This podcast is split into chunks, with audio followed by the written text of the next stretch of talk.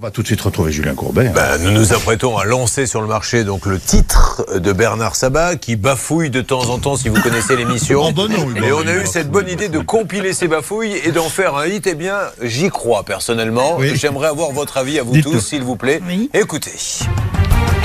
Il avait écouté, le plus simple, c'est d'appeler peut-être le siège. Et il annihilera cette fameuse dette. Et la régularisation, on promet des gens aux choses. Pardon. Non, c'est moi, euh, je- Julien, c'est Bernard. Ah, madame, ça tombe bien, je, je lui ai comparé pour vous. Ne coupez pas. Il s'est rendu compte de la supercherie.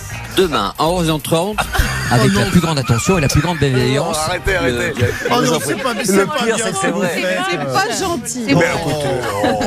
Non, mais c'est vrai, c'est vrai. Mais par contre, il y a toujours le décodeur qui est en vente sur Internet. si vous le branchez sur votre poste de radio, vous pouvez avoir le vrai Bernard Sabat. Et, et ça, après, Merci à vous Bernard. tous.